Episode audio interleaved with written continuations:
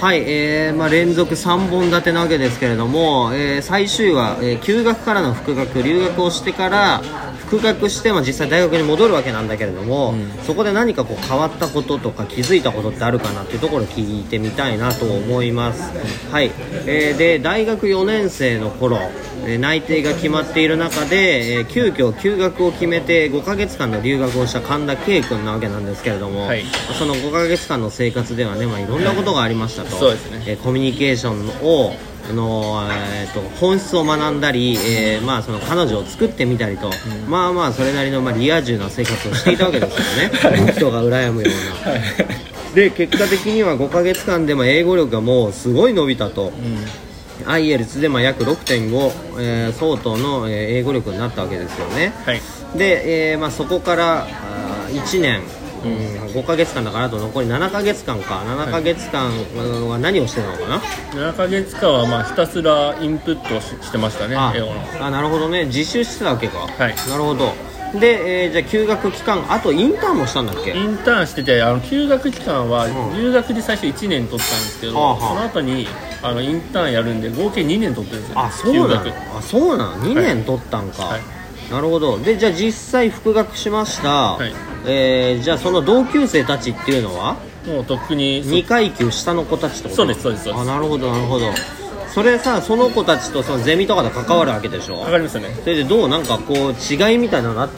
た？もう全然違いはないですけど、そうですね、経験海外で、留学とインターンやってきて戻ってきた後だったんで、やっぱりできるかどうかで、チャレンジせずに諦めちゃう人は多いなっていうところはまず一つと、あと2つ目はやっぱ国にやっぱ文化があるなっていうのは、フィリピンは陽気だし、日本人はそんなに感情を出さないっていうか、もちろん仲いい人には出すけれども寡黙でコツコツみたいな、だ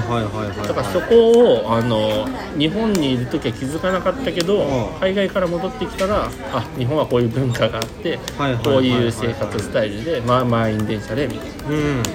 なるほどね。そういう変化は、割と気づきました。なるほど。あと例えばさ、その大学の教授、はい、ゼミの先生自体は変わらないわけでしょ。変わらないです。変わらないです。なんか教授との話の中で、あ、俺今までだったらこういう質問に答えられなかったけど、答えられるようになってるとか、あと教授との会話の質が大きく変わったとか、なんかそういう気づきとか、なんかそういう感覚ってあったりした？あ、それは結構ありましたね。2学年下の子たちと一緒になるんで、当然私が留学行く前の私のような人たちがいっぱいいて、悩みであったり相談っていうのがめちゃめちゃ分かるんで、即答できるっていうのと、あとは即答もなんか決めつけるとより動けなくなるので、こうしたらこういうことがあるかもねっていう、この選択肢を増やしてあげるっていうところで回答してたら、そういうなんかアプローチ今までなかったよねっていう。なるほどね。じゃあメンターみたいな感じになってったわけだ。そうですね、自然と、なるほどですね。で、じゃあ実際周りの人たちと接触してみて、周りの反応ってどうだったの？親御さんにしても友達にしても、学校の先生にしても、いろいろあるわけじゃん。そうですね。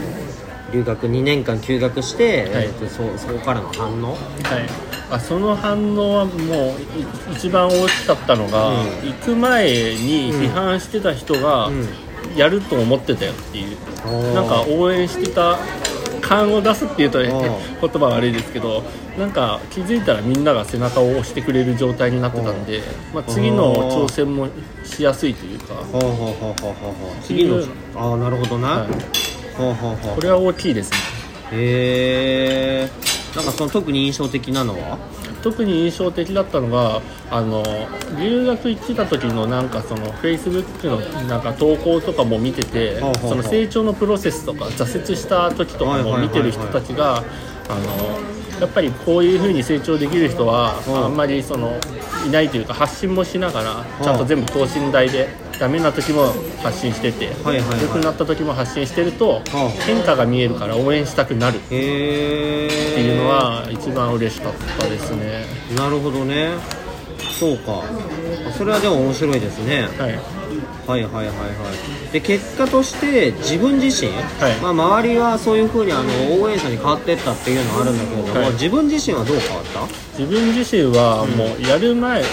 に、うん、何かアクションを起こす前に、うん、どうやれば最短かがちょっと分かるようになってきて、留学自体は1ヶ月目ものすごく苦戦したんですけど、うん、何もできずに、ただどうやったら学習が最短でできるかっていうのは、留学で学んだものがそのままこうなんていう横展開できるというか、違うものに変わるだけなんで、それがものすごく良かったですね。学習が早くなった、はい、なるほど。あ、学習が早くなった、はい、学習速度が上がったと、はい、なるほど。その結果として何かメリットあった、はい、いいことメリットはありました。で、うん、復学して、まあ、会社に入るんですけど、ベトナムのハノイ、はいはいはい、北の方で働くんですけど、はいはいはい、その時に、まあ、何が問題で、うん、どうすればもっとスムーズになるかっていうのをこう先回りして動けるようになって、はいはい、結果もう受注も海外の新卒で最短で取れたりとか、あとは MVP も取れたりとか、うん、そういうのができたんで、評価されたと。なるほどね、はい、なるほどね。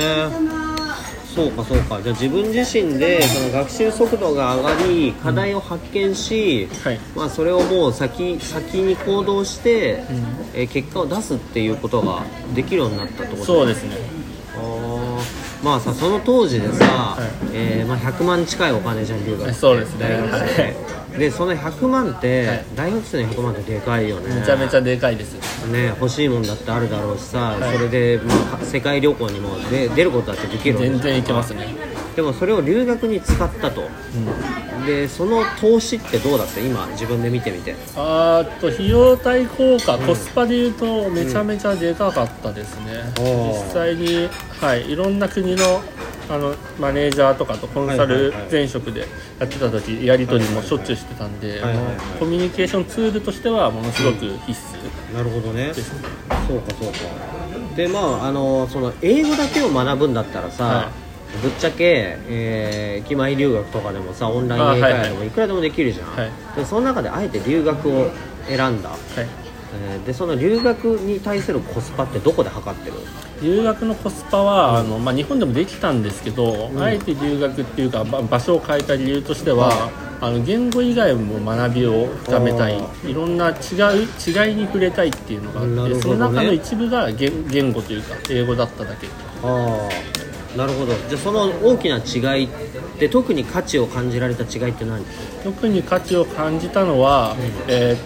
英語は日本だと結構スキル扱いになってるけど、実際にはツールで、もちろんツールがないと話せないんですけど、ツールを鍛えながら自分自身でも何かこうスキルセットをしないと、英語ができるから優秀かどうかっていう判断はあんまりできない実問題であると。なるほどね。英語ができるから、優秀ではないと。はい、なるほど。